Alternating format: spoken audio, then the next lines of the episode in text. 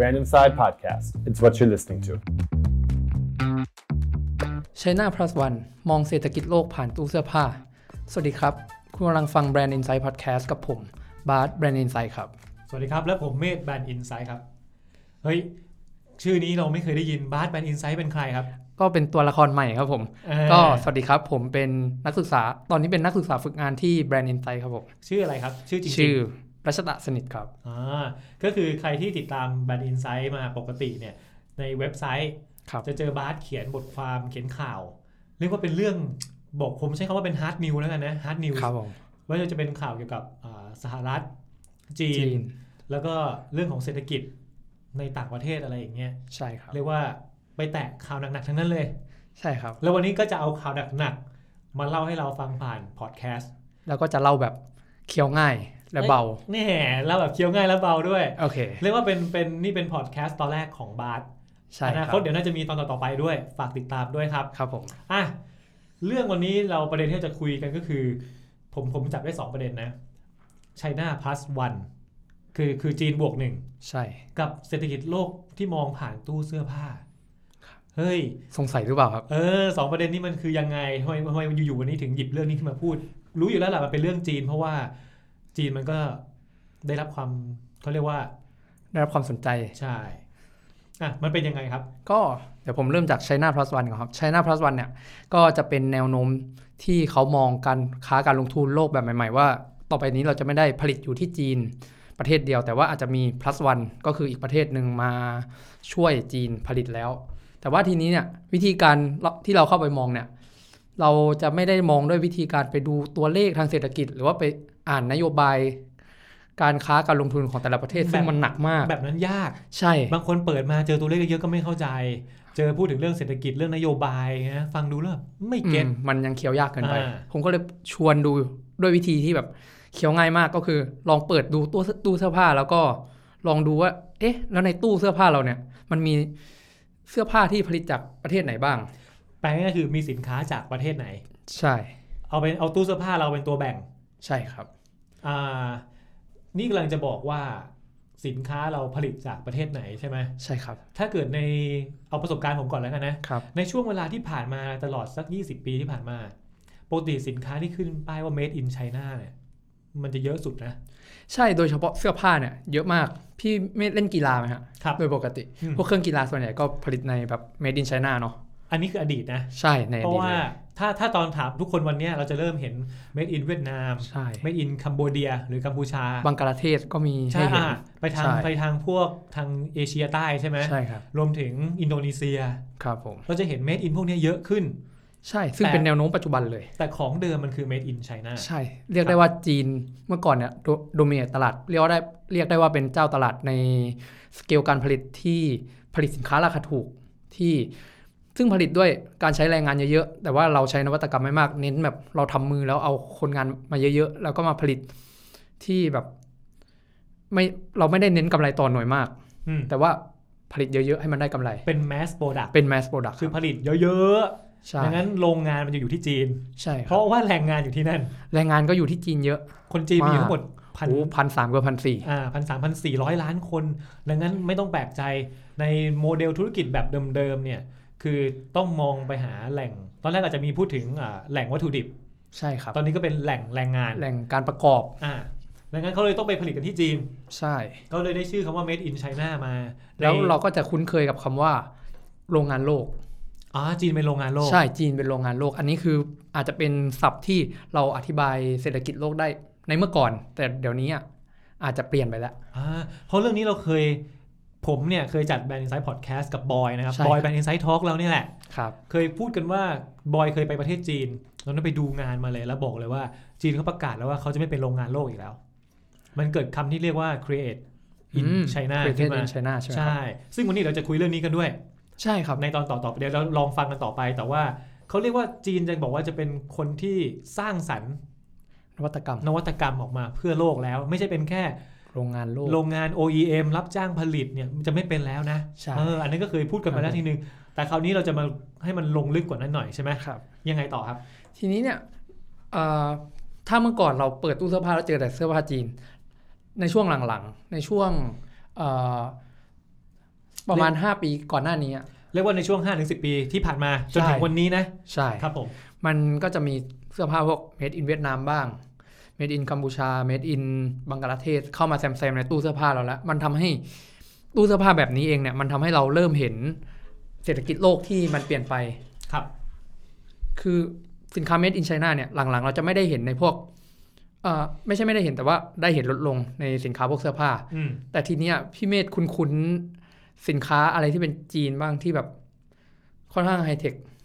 ในช่วงหลัง พูดว่าจริง ๆ ก็ต้องบอกว่าสินค้าเทคโนโลยีหลังๆเห็นจีนเยอะมาก ๆหลังๆ ใช่ไหมครับ ใช่ อืม ในช่วง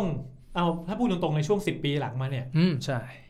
เขาเรียกว่าบทบาทมันจะเพิ่มขึ้นเรื่อย ครับ ๆ เห็นชัดสุดก็คือมือถือ เออมือถือคือเยอะจริง ตั้งแต่ตั้งแต่เซี่ยมี่ที่แบบระดับปรากฏการณ์เลยที่แบบนอกจากเขาจะผลิตโทรศัพท์แล้วเขาผลิตพวกเครื่องใช้ในบ้านที่แบบใช้ IoT อ่ะ Internet of Things ซึ่งแบบเออเป็นกระแสอยู่ช่วงหนึ่งแล้วว่าแบบ ต้องถ้าเกิดถ้าเกิดพูดอย่างนี้ดีกว่าว่าอ่าสินค้าไฮเทคของจีนเนี่ยจริง ๆ แล้วที่ที่โดดเด่นเลยตอนแรกเลยอะผมเริ่มจากหัวเว่ยนะ อ๋อหัวเว่ย คือหมายถึงมือถือไง ใช่ มือ รับ ถือนี่คือหัวเว่ยเลย สักพักหนึ่งเนี่ยเสี่ยวหมี่เนี่ยคือเป็นกลุ่มที่มาทีหลังแล้วนะ ครับ ในช่วงสัก2อสปีหลังเนี่ยนี่เอง แต่ว่าเขามาอย่างที่บาสบอกเลยครับว่า มันไม่ได้มาแค่มือถือ เขามาทีเนี่ย มาใหญ่มาก หม้อหุงข้าว เตียงนอน คือบางทีโอเคไอ IoT มาเกี่ยวข้องก็ใช่ บางอย่างเหมือนจะไม่มีแต่เสี่ยวหมี่ก็ทำ ก็ทำได้ เออ ก็เลยแบบว่า เออ ปรากฏการณ์ของเห็น เห็นสินค้าเทคโนโลยี เรียกว่าสินค้าเทคโนโลยีของจีนเนี่ยมันมาแรงจริง ใช่ครั ๆ บ นอกจากมือถือแล้วก็ยังมีแบบสินค้าอิเล็กทรอนิกส์ในบ้าน ครับ ชัดสุด รถยนต์ไฟฟ้า ยี่ห้อจีนนี่เต็มไปหมดเลย ใช่ใช่ผมเพิ่งเห็นเหมือนกัน อืมอ่ะตอนนี้เราเห็นภาพแล้วว่าจีนมีสินค้าเทคโนโลยีมันบอกอะไรเราครับ เอ่อคือด้วยความที่แนวแนวโน้มทางการผลิตที่มันเปลี่ยนไปเนี่ยมันทำให้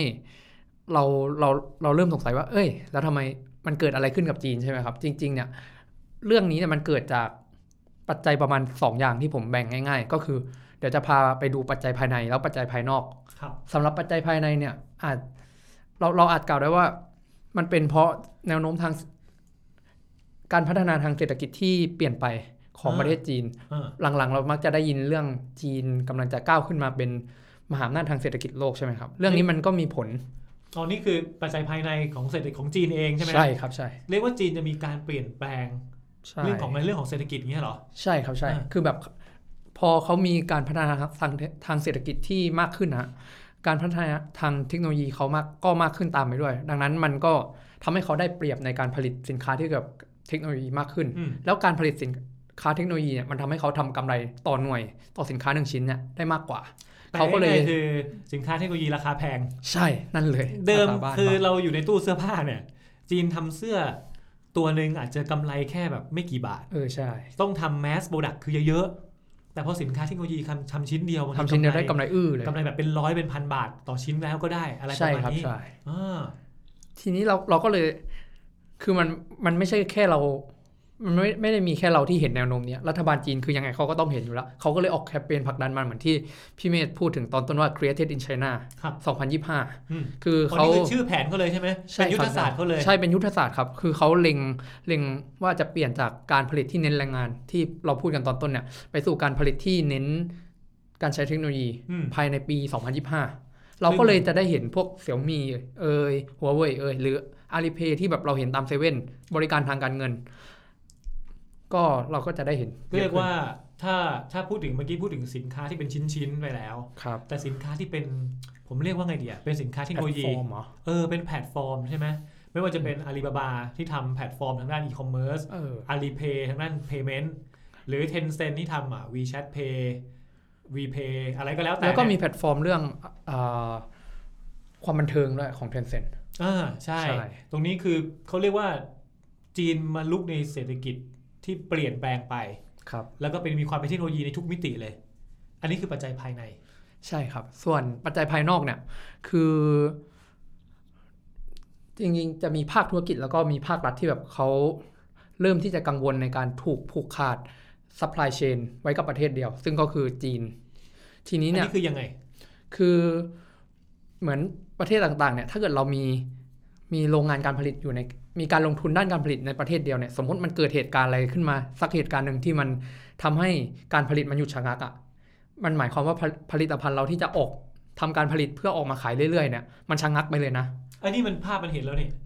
เหตุการณ์อะไรครับพี่ เอาแต่อย่างโควิดไง อ่าโควิดนี่แน่นอน อ่ะ ตัวห โค นึ่ง วิด เลย ก็เห็นแล้วเอ่อเรื่องของเอ่อมี ส อะ ง ไรดี สงครามการค้า อ่าเทรดวอร์ ใช่ครับสงครามการค้าเมื่อเมื่อประสหรัฐเนี่ยเขาเริ่มแบนนู่นแบนนี่ของจีนอะ่ะมันทำให้สินค้าบางอย่างที่แบบ เราเราไม่ได้ผลิตในจีนเพียวๆอะ่ะ แต่แบบส่งไปประกอบในจีน หรือว่ามีบางอย่างที่เราซอร์สมาจากจีนอะ่ะมันถูกตีตาว่าเป็นสินค้า made in China แล้วมันก็จะไปสตั๊ก มันมีคำว่า made in China อยู่ ใช่ แล้วสมมติว่าอ่าเอาเป็นว่าสมมติเราส่งไปผลิตที่จีน ครับ ของของเรานี่ไม่ใช่ของของจีนนะ ครับ แต่มันผลิตที่จีนไง พอส่งไปอเมริกาโดนแบน ใช่ ขายไม่ได้ ใช่ อ๋อ นี่คือการไปยึดติดกับที่เดียวที่ที่ใดที่หนึ่ง มันก็จะเป็นอุปสรรค หรืออย่างกรณีโควิด ครับ ที่จีนเขาปิดประเทศ เพราะโควิด ใช่ ทำให้โรงงานก็คือปิดไปเลย ใช่เพราะว่าคนงานมันก็มาทำงานไม่ได้ ใช่ ขนส่งก็ขนส่งไม่ได้ ใช่ ก็รวยเลยในเวลาเราผลิตประเทศเดียว หรืออย่างช่วงที่ผ่านมาช่วงปลายปีที่จีนเปิดประเทศแล้ว แต่ประเทศอื่นปิด ก็คือไม่สามารถส่งวัตถุดิบไปได้ ไม่สามารถส่งเซมิคอนดักเตอร์ ครับ พวกชิ้นส่วนไปประกอบที่จีนได้ ก็ติดอยู่เหมือนกัน ใช่ เพราะว่าเราไปพึ่งพิงอยู่ที่ใดที่หนึ่ง อันนี้คือปัจจัยภายนอกที่ที่จะต้อใช่คงรับ เปลี่ยน ใช่ครับ ครับ คือ คือในเรื่องนี้เนี่ย เราก็จะเห็นได้เลยว่า ตัวภาคธุรกิจเองเนี่ยเขาก็ปรับตัว ยกตัวอย่างเช่น Foxconn ที่เขาเริ่มกระจายเชนการผลิต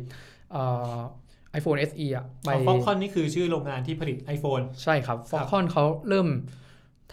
เอา iPhone SE อ่ะไปผลิตในเวียดนามแล้ว อ๋อ นี่ก็คือตามข่าวที่ว่าฟองคอนก็คือเปลี่ยนเขาเรียกว่าขยายยย้ายฐานการผลิตบางส่วน ใช่ครับ จากจีนมาอยู่เวียดนาม เพื่อลด ที่ไหน ความเสี่ยง ก็ แล้วก็จะ จะมีอินเดียอีกครับ อืมแล้วไทยอะครับ ก็นั่นแหละครับ ก็จริง ๆ ถ้าเรื่องไทยเราก็อาจจะไปหาคำตอบได้ในบทความแบรนด์อินไซต์อื่น า ๆ ลองดูครับผม นี่เรามีการแอบแอบทายอินเล็กๆว่า tie in นะ ใครอยากอ่านข้อมูลบางอย่างเนี่ยไปอ่านในแบนอินไซด์ได้นะครับ ผมเรื่องนี้ก็เป็นเรื่องที่เราทำกันเยอะเหมือนกัน อ่าแต่ว่า ใช่ ถามว่าไทยจะมีโอกาสไหมเดี๋ยวเดี๋ยวเดี๋ยวว่ากัน เดี๋ยวว่ากันฮะ อ่าแล้วเมื่อกี้ คุณยา โอเคฟ็อกคอนนี่คือเขาไม่ได้ย้ายทั้งหมด ใช่ครับแค่ว่าเราย้ายบางส่วนย้ายบางเชนการผลิตออกไป ครับมาอยู่เวียดนามมาอยู่อินเดียอะไรก็ว่าไป ใช่ครับ ซึ่งก็น่าจะมีบริษัทอื่น ๆ อีกในในในจีนที่ตัดตัดส่วนของการผลิตบางส่วน กระจายไปยังจุดต่าง ใช่ครับ ครับ คือแน่นอนว่ามันกระทบเยอะด้วยเพราะว่าหลังๆเนี่ยนอกจากภาคธุรกิจเองแล้วภาครัฐเขาก็เริ่มออกนโยบายที่ว่าส่งเสริมให้เราย้ายฐานการผลิตออกไปจากจีน ครับ เพราะว่าในแง่เศรษฐกิจหนึ่งมันมีความเสี่ยงทางเศรษฐกิจสองแล้วแล้วก็สองเนี่ยมีความเสี่ยงทางการเมือง ๆ ยังไงครับ นึกออกไหมเวลาเราไปถูกผูกขาด ถูกผูกขาดการผลิตไว้ในจีนเยอะๆเนี่ย มันก็จะกลายเป็นอำนาจต่อรองทางการเมืองของจีนด้วย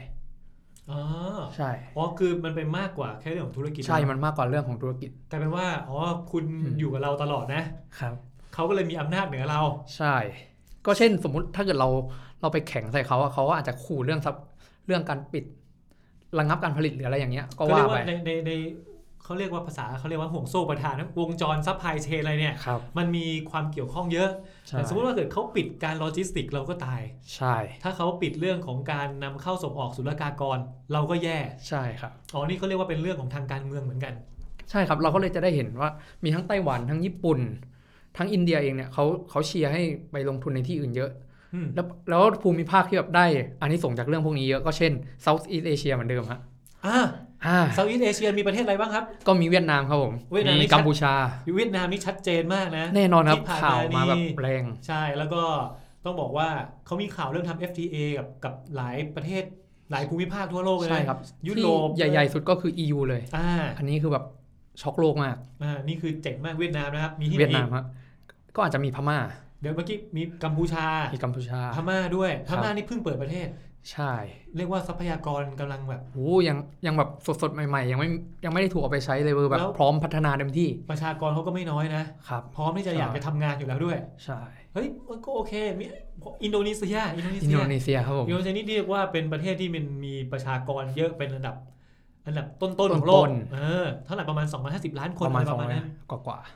เฮ้ย ๆขาดประเทศอะไรไปหรือเปล่าฮะ ครบ แล้ว ครบแล้วครับผมโอเค เดียวเดียว อ๋อโอเค ไทยอ่ะไทย ไทยก็ก็คาดว่าด้วยความที่เศรษฐกิจโลกในภาพใหญ่มันเปลี่ยนอะเราก็ต้องได้ผลประโยชน์บ้างไม่มากก็น้อย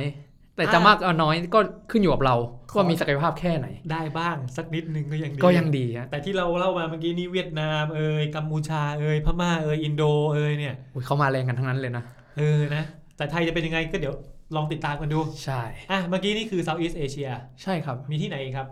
ก็จริง ๆ เนี่ย คือต้องต้องบอกก่อนว่า พอจีนมันมีปัญหาพวกนี้ใช่ไหมครับ มันก็เลยมีคำถามต่อไปว่าอ้าวในเมื่อจีนอ่ะมันไม่อยากเป็นโรงงานโลกแล้ว แล้วใครล่ะจะมาเป็น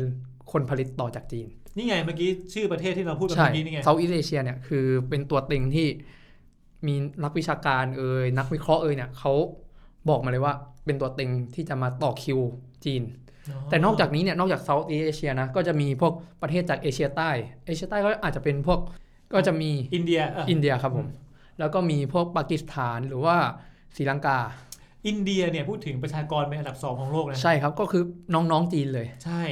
แล้วเขามีการคาดการณ์ได้ว่าในอีกอนาคต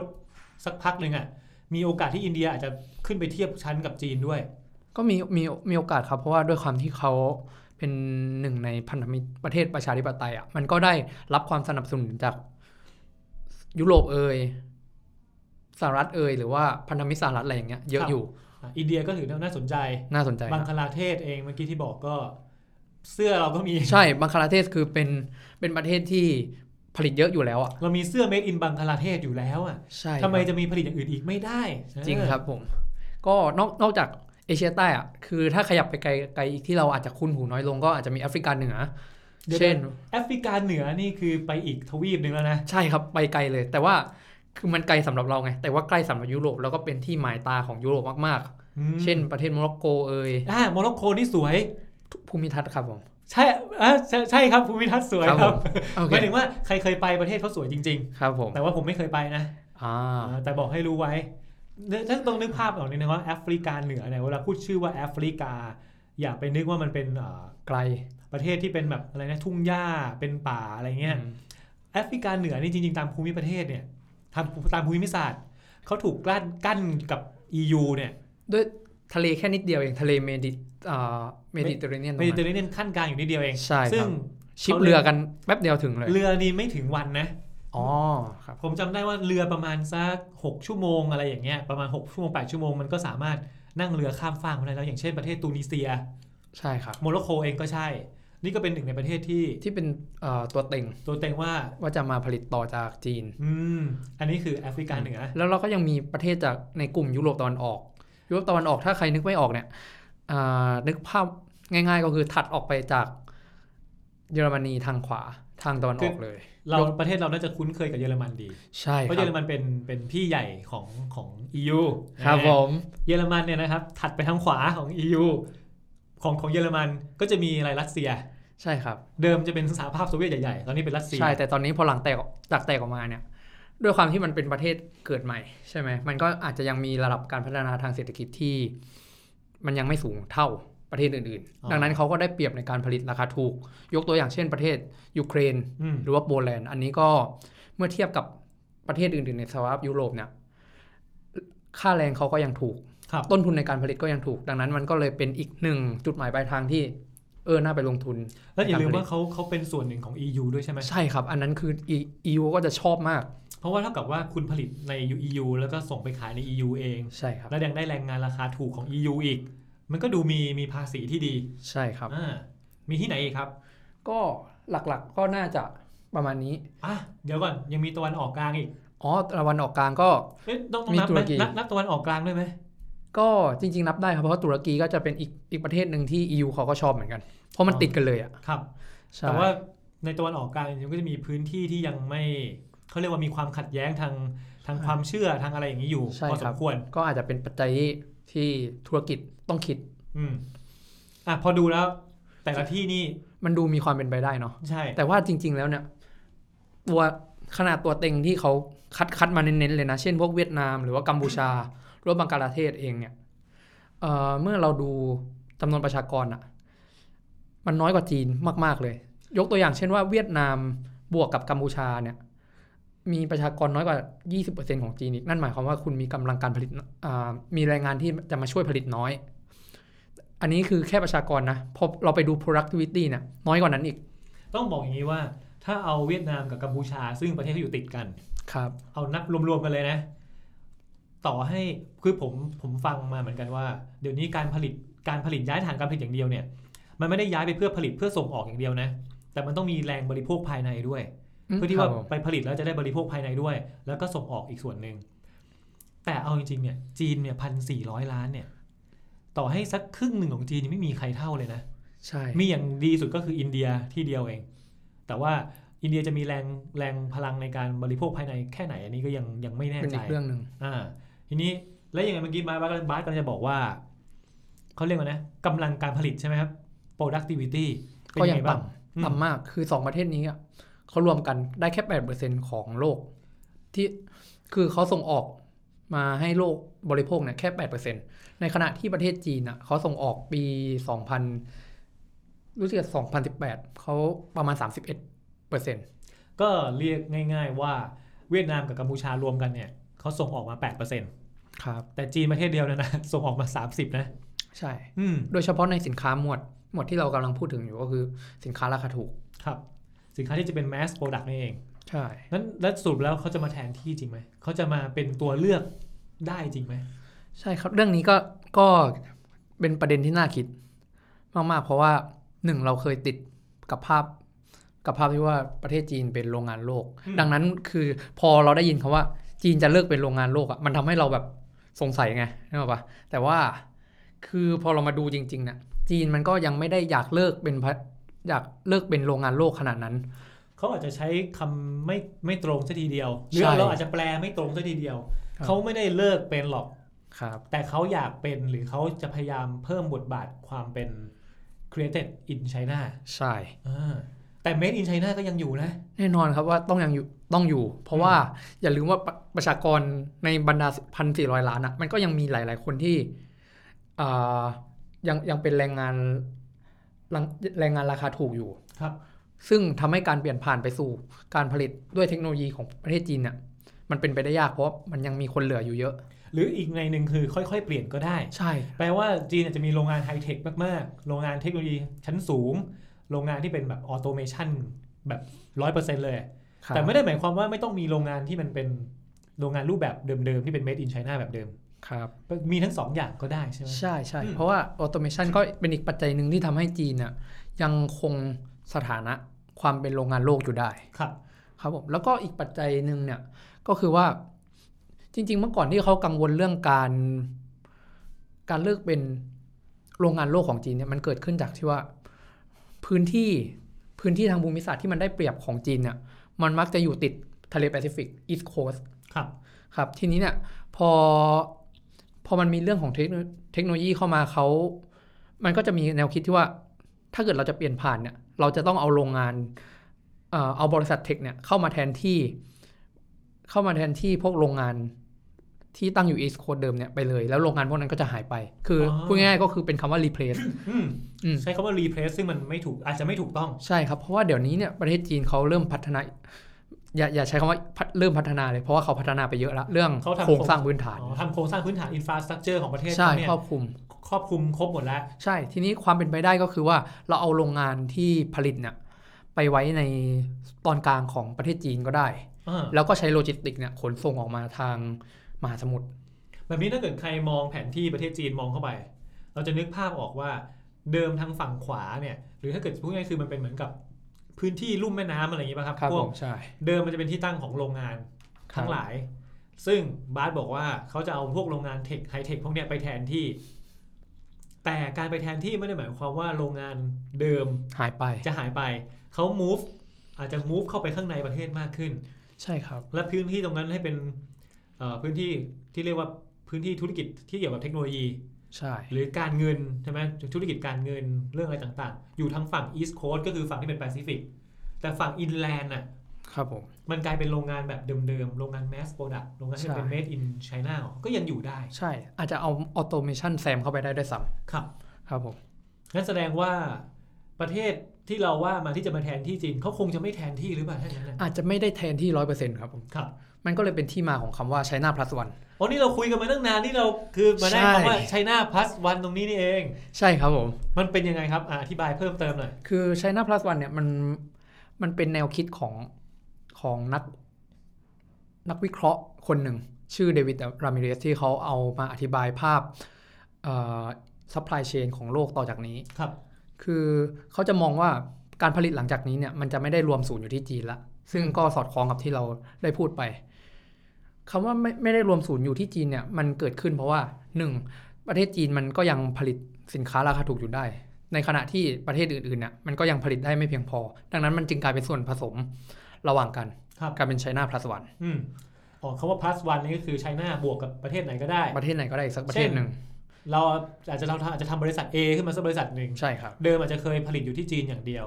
ตอนนี้ก็ไม่ต้องละ ใช่ ก็อาจจะอยู่ผลิตอยู่ที่จีนอยู่นะ แต่เอาบางส่วนมาหรือไปเพิ่มอีกประเทศหนึ่งให้เป็นแหล่งผลิตแหล่งที่สองก็ได้ หรือจะมีแหล่งที่สามก็ได้ใช่ไหม ก็แล้วแต่ มากกว่านั้นได้ไหม ก็จริงๆ มันแล้วแต่ศักยภาพบริษัท แต่ว่าโดยทั่วไปเราพูดกันแบบ โดยทั่วไปแล้วเนี่ย ตามหลักความเป็นจริงแล้วมัน ตามหลักเป็นจริงมันจะปวดหัวเวลาเราไปลงทุนในหลาย ๆประเทศ คือลงทุนเราไม่ได้แบบอยู่ดีๆ จะไปลงทุนได้เลย เราต้องคิดเรื่องหลายอย่างอะ อืม จะจ้างยังไงจะ มันมีปัจจัยที่ ไป เกี่ย ล ว ง ข้อง ทุ ค่ น อน ยัง ข้า ไง งเยอะ ใช่ครั ดั บ งนั้น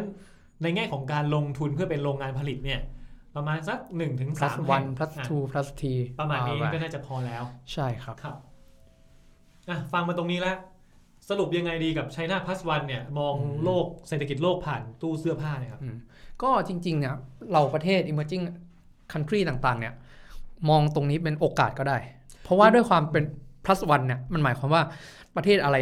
บวกหนึ่ง มา อาจจะ แท เป็น นชั้น ที่ ก็ ก็ ได้ ได้ ใช่ไหม ใช่บวกหนึ่งอาจจะเป็นชั้นก็ได้ เป็นไทยได้ไหม ก็อาจจะได้ฮะ อาจจะได้นะ อาจจะได้ครับผม ได้มากได้น้อย ก็แล้วแต่ศักยภาพ ไม่อ่าอันนี้พูดกันตามความจริงแล้วแต่ ใช่ สภาพแต่ว่ารายชื่อประเทศที่เราพูดตั้งแต่แรกไปเมื่อกี้ใน Southeast Asia ก็ ทาง ตาม เวียดนาม ในเอเชียใต้ก็ตาม หรือในแอฟริกาเหนือและตะวันออกกลางอะไรพวกนี้หรือว่ายุโรปตะวันออกเฮ้ยศักยภาพเขาดูดีๆแล้วเขามากกว่าเรานะ ใช่ ดังนั้น ก็ต้องก็ต้องยอมรับความจริงนะ ใช่ก็ต้องยอมรับความจริง แต่ว่า หรือ ผม เราอาจจะไปเน้นเอ่อทำรายได้จากภาคเศรษฐกิจอื่นๆ ก็ได้ก็แล้วแต่ อ่าแต่ว่าที่เราเล่ามาทั้งหมดเนี่ยเพื่อจะได้อย่างน้อยจะได้รู้ตัวว่าเราอยากจะอยู่ตรงไหน ใช่ อยากจะอยู่ตรงนี้ไหม ถ้าอยากอยู่ต้องทำยังไงก็ว่ากันไป ใช่ครับ อ่าเมื่อกี้เป็นโอกาสของ emerging country country ภาพของการลงทุนโลกหลังจากเนี้ยจากเดิมที่มันจีนยังไงก็จีน เวลาเราถามบริษัทต่างๆ ว่าจะไปลงทุนที่ไหนอะอย่างต่ำๆอ่ะเขาต้องบอกว่าลงทุนที่จีนเนี่ยหลังจากนี้มันเปลี่ยนไปแล้ว มันจะมีความหลากหลายมากขึ้น อ่า ซึ่งหลากหลายในที่นี้เนี่ยมันหลากหลายมาก เพราะว่าในขาหนึ่งเนี่ยเขาก็จะเหยียบอยู่ที่จีนถูกไหมแต่ว่าอีกขาหนึ่งเนี่ยมันเหยียบที่ไหนก็ได้ แล้วแต่ความสะดวกของบริษัท ยกตัวอย่างเช่น บริษัทในยุโรปเนี่ยเขาก็อาจจะลงทุนที่จีน แน่นอนลงทุนที่จีนประเทศหนึ่งแต่ว่าอีกประเทศหนึ่งเนี่ยหรืออ่ะสองสามประเทศอะไรก็ว่าไปเนาะเขาก็จะเลือกที่สะดวก ยกตัวอย่างเช่นโมร็อกโกตุนิเซียหรือว่าตุรกีก็ได้เพราะว่าเขา อยู่ใกล้ หรือว่าไปลงทุนในตะวันยุโรปตะวันออกก็ได้ เพราะว่าเขามีเขาอยู่ใน EU เขามีสิทธิพิเศษระหว่างกัน เรียกว่าเออก็ดีเนาะ ใช่ คือลงทุนในจีนอาจจะเป็นส่วนหลักเลยแหละ ครับ แต่ว่าก็ยังมีส่วนเพิ่มเติมที่อาจจะลงอยู่ในเอ่อยุโรปตะวันออกของตัวเองก็ได้ ใช่ หรื ค อ รับ แอฟริกาเหนือเมื่อกี้ที่สามารถสามารถเขาเรียกว่าเดินทางผ่านได้แค่ทะเลเมดิเตอร์เรเนียนนิดเดียว ใช่ เอง มีแค่ทะเลที่ขวางกั้นเอาไว้ าอันนี้ก็เรียกว่าจะมีความหลากหลายมากขึ้น ใช่ และตรงนี้เป็นโอกาสที่เราต้องจับมันไว้ให้ได้ครับ เป็นโอกาสที่น่าสนใจ ใช่ ดังนั้นต่อไปถ้าเราเปิดตู้เสื้อผ้าจะเป็นยังไงครับ เวลาเราเปิดตู้เสื้อผ้าเนี่ย จากเมื่อก่อนที่เราเปิดเข้าไปใช่ไหมครับ เราก็จะเจอแต่ made in China อย่างเดียวเลย หลังจากนี้มันจะภาพจะเปลี่ยนไปอะครับ เราอาจจะเจอ made in เวียดนาม made in กัมพูชา หรือว่า made in บังกลาเทศ แล้วก็ยิ่งต่อไปเรื่อยๆเนี่ย สัดส่วนการ made ของเสื้อผ้า made in China เนี่ยลดลงแน่นอน เพราะว่าเขายังไงก็อยากจะเปลี่ยนผ่านไปสู่การผลิตโดยเทคโนโลยีอยู่แล้ว แปลว่าเราอาจจะเจอ made in China น้อยลง ครับ แต่ไม่ได้หมายความว่าจะน้อยกว่าครึ่งนะ ครึ่งหนึ่งของตู้เสื้อผ้าเราอาจจะยังเป็น made in China อยู่ก็ได้ ใช่ เพราะว่าต้องยอมรับด้วยว่า ณ ขณะนี้เนี่ยเขาเป็นประเทศที่โดมโดมิเนตการผลิตไว้อยู่ ครับเรียกว่าไม่ว่าจะเป็นขนาดของประเทศขนาดของประชากรแรงงาน ยังไงจีนก็ยังเป็นหลักอยู่ แหละ ใช่ แต่ไม่แน่ว่าอนาคตตู้เสื้อผ้าเราอาจจะมีคำใหม่ๆ อย่างเช่นดีไซน์บายไชน่า ใช่ คือเรียกว่าเนี่ยเป็นสินค้าเป็นเสื้อผ้าที่ที่เขาเรียกว่านะสร้างสรรค์โดยจีน แต่ว่าไปผลิตในประเทศอื่นละ ก็เป็นก็เป็นไปได้ ใช่ ครับผม เพราะว่าเขาก็เล็งที่จะออกแบบ พัฒนาเป็นของตัวเอง อืมก็ไว้เดี๋ยว เรื่องนี้ก็คือเรื่องของ China Plus One มองโลกผ่านตู้เสื้อผ้า ก็จะประมาณนี้ ใช่ครับผม ไว้เดี๋ยวโอกาสหน้า บาสจะมีอะไรมาเล่าให้เราฟังอีก ก็ฝากติดตามกันด้วย ครับผมฝากติดตามด้วยครับ ครับผมสำหรับวันนี้เราสองคนก็ต้องลาไปก่อนครับ สวัสดีครับ สวัสดีครับ